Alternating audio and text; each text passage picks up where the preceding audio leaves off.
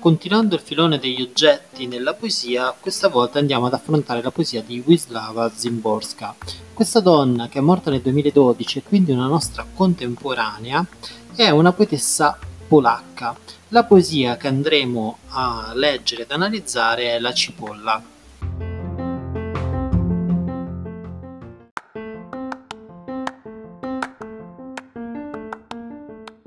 Szymborska ha scritto varie raccolte di poesie e il suo genere di poesia è un tipo di poesia che parte dall'osservazione delle cose quotidiane, da fatti oggetti che potrebbero apparire di secondaria importanza ma che hanno dei risvolti seri e tocca quindi attraverso queste cose questioni esistenziali profonde con leggerezza e a volte anche umorismo.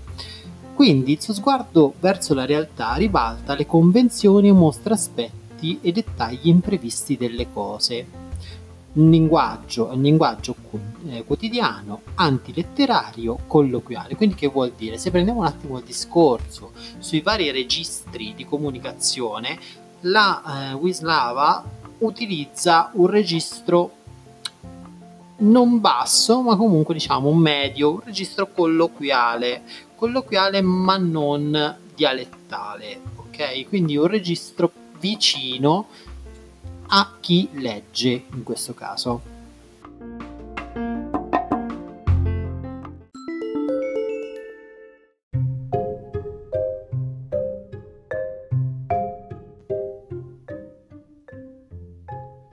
La cipolla è un'altra cosa, interiora non ne ha. Completamente cipolla fino alla cipollità, cipolluta di fuori, cipollosa fino al cuore, potrebbe guardarsi dentro senza provar timore in noi ignote selve, di pelle appena coperti, interni d'inferno, violenta anatomia, ma nella cipolla, cipolla, non viscere ritorti.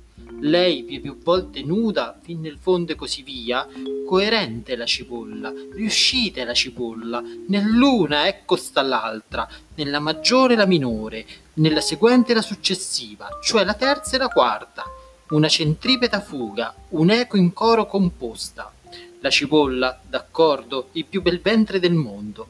A propria lode di aureole da sé si avvolge in tondo. In noi grassio, grasso, nervi, vene, muchi e secrezione, e a noi resta negata l'idiozia della perfezione.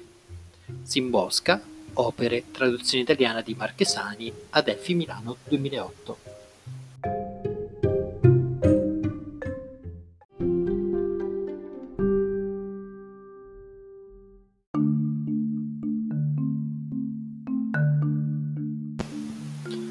Cosa ci salta agli occhi sin da subito? È l'iterazione. Che cos'è l'iterazione? È la ripetizione di una parola in ordine sparso nella poesia, che è diversa dall'anafora, no? Perché l'anafora è sempre una ripetizione delle parole, ma la ripetizione in anafora è all'inizio del verso, mentre invece nell'iterazione non è necessariamente all'inizio del verso. Che cosa fa oltretutto l'autrice, la, la poetessa? Oltre a ripetere la parola cipolla, crea dei neologismi. Che cosa è un neologismo? È la creazione di nuovi vocaboli, nuove parole che giocano sulla parola cipolla, come cipollità, come cipolluta o cipollosa. Non si dice di, di nulla che sia cipolloso, non è che io dico com'è cipolloso questo frutto. Non esiste questa parola crea questi termini per evidenziare, per sottolineare l'importanza che ha per lei la cipolla e di come tutto dovrebbe trasformarsi in cipolla, perché la cipolla è l'espressione della perfezione.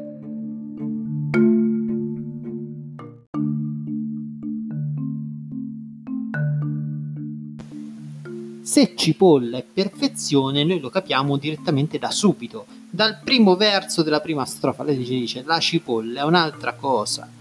Meglio della cipolla, praticamente non c'è niente. Subito la frase chiave, il concetto base te lo mette là. Sia chiaro, la cipolla è un'altra cosa. È il meglio che c'è, ma perché? Perché non ha le interiora.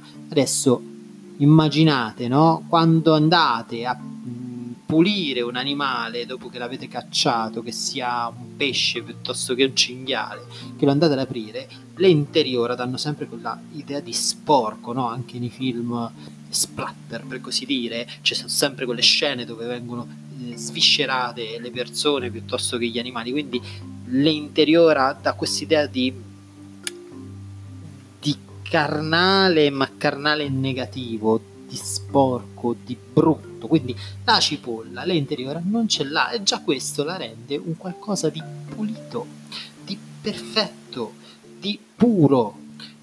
È completamente cipolla, quindi non ti puoi sbagliare, non ha difetti, se è completamente cipolla e per me cipolla è perfezione. Nel momento in cui ti dico che una cipolla è completamente cipolla, sembra una mm, definizione superflua è logico, una cipolla è una cipolla, non può essere certo una rosa, però è completamente cipolla. Se cipolla è perfezione, io ti sto dicendo che la cipolla è l'assoluto, l'assoluto specchio della perfezione.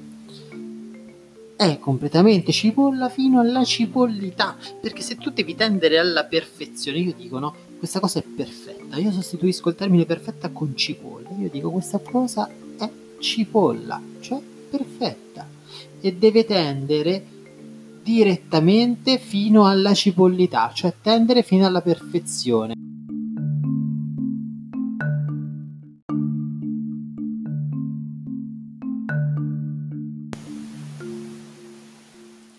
Tanto per ribadire che la corporeità umana è imperfetta, è qualcosa di brutto rispetto alla cipollità, no? in cui la cipolla è tutta cipolla, è tutta perfezione, lei subito dice che noi c'è l'ignoto e selve, cioè boschi intricati, lo sconosciuto, il buio, il dubbio, siamo praticamente coperti di pelle, dentro abbiamo una violenta anatomia. Questo accostamento di questi due termini così diversi, no? violenta anatomia. Come fa un'anatomia ad essere violenta? Diventa violenta nel momento in cui voi vi immaginate appunto scene sanguinolente, di perdite di sangue, la carnalità in questo senso, come quando squartate un animale, l'essere umano dentro è uguale, queste viscere che si muovono, no? Perché le budella non sono stati che sono in movimento, eh, grazie a questo che noi digeriamo, no? Quindi questa violenta anatomia che non ha niente a che vedere con la, col chiarore, con la delicatezza di una cipolla. Ma nella cipolla, cipolla. Ok, quindi ribadiamo, nella cipolla cipolla, la semplicità in noi non c'è niente di semplice, siamo una selva intricata di sangue, viscere, budella e di complicazione macchinosa che la cipolla non ha. Come facciamo a essere perfetti se siamo così complicati? Non abbiamo niente della cipollità. Ma nella cipolla c'è la cipolla, non viscere ritorte. Appunto, no, questo, questa parola ritorte, che si torcono su di loro, che si raggirano su se stesse, no? Lei invece è più e più volte nuda fin nel fondo e così via. Cioè vi dà praticamente quest'idea degli strati della cipolla, strato su strato. Lei è così semplice, dal fondo all'esterno e dall'esterno all'interno. Lei è fatta strati semplici, non ha questo miscuglio di organi, di ritorcimento interiore di confusionario, eh, sanguinolento splatter. Lei è perfetta.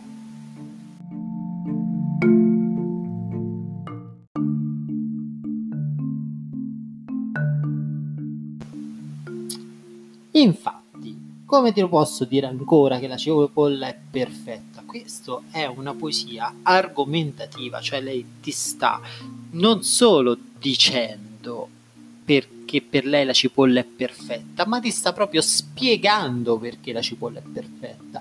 Ti vuole mostrare tutti i lati perfetti della perfezione, quindi della cipollità.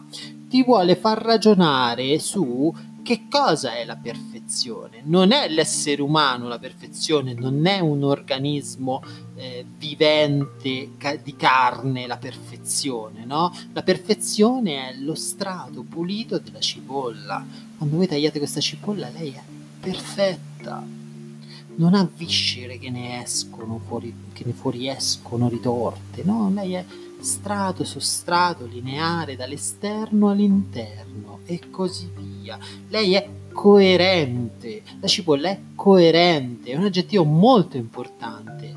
Noi non siamo coerenti, noi abbiamo i polmoni, abbiamo l'intestino, uno stomaco, i reni, quindi abbiamo cose differenti, tutte posizionate lì dentro, mentre la cipolla no.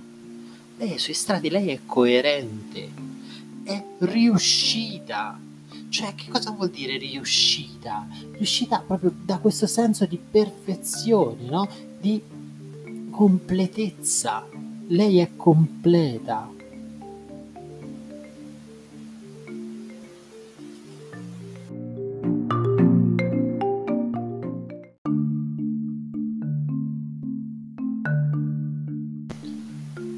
Il termine riuscita qui proprio sta a significare conclusa, conclusa nel senso di finita, finita nel senso di perfezione. Gira tutto intorno a questa, questo concetto, il concetto della perfezione. No? Infatti le dice, nell'una ecco sta l'altra, nella maggiore, la minore, è come una matriosca, no? quando voi spelate la cipolla, ne togliete l'estrato esteriore e ancora cipolla un altro strato. È come se fosse una cipolla più piccola dentro la cipolla più grande. Togli l'altro strato, c'è ancora un'altra cipolla più piccola dentro, strato, dentro la cipolla più grande.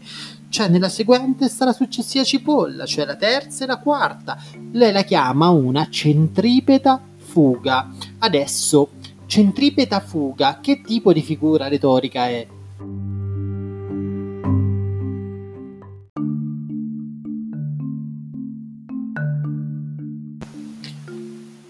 Centripeta fuga è un ossimoro, cioè è praticamente l- l- l'accostarsi di due concetti che hanno un significato opposto ma che si riferiscono allo stesso soggetto. Qui il soggetto è la cipolla, la cipolla ha una centripeta fuga. Che cosa vuol dire la parola centripeta? Centri- la forza centripeta è quella forza che spinge praticamente verso il centro quindi la forza centripeta è quella forza che dall'esterno spinge verso il centro, però è una fuga. La fuga, tu quando fuggi, fuggi da un centro verso l'esterno. Quindi questo ossimoro sta eh, ad indicare questa forza della cipolla che è sia dall'esterno verso l'interno che dall'interno verso l'esterno e lo chiama il più bel ventre del mondo perché ricorda questa rotondità, ricorda le, la forma materna,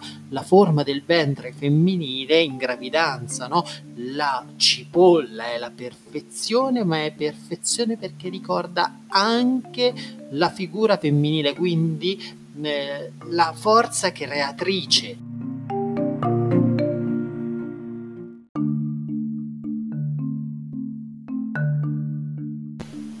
quando tagliate la cipolla la tagliate eh, orizzontalmente e fate i cosiddetti anelli di cipolla, non vi ricorda le aureole? E così anche a Vislava, perché a propria lode di aureole da sé si avvolge in tondo. Lei è fatta di aureole, è quasi una santità, è perfetta tal punto che è fatta di aureole e si avvolge tutta in tondo. Si circonda di aureole circolari, cioè sono gli strati successivi di cui è composta. Ad autolodarsi, autoriconosce questa sua perfezione. Che c'è di più bello, di più perfetto della cipolla? Non c'è niente.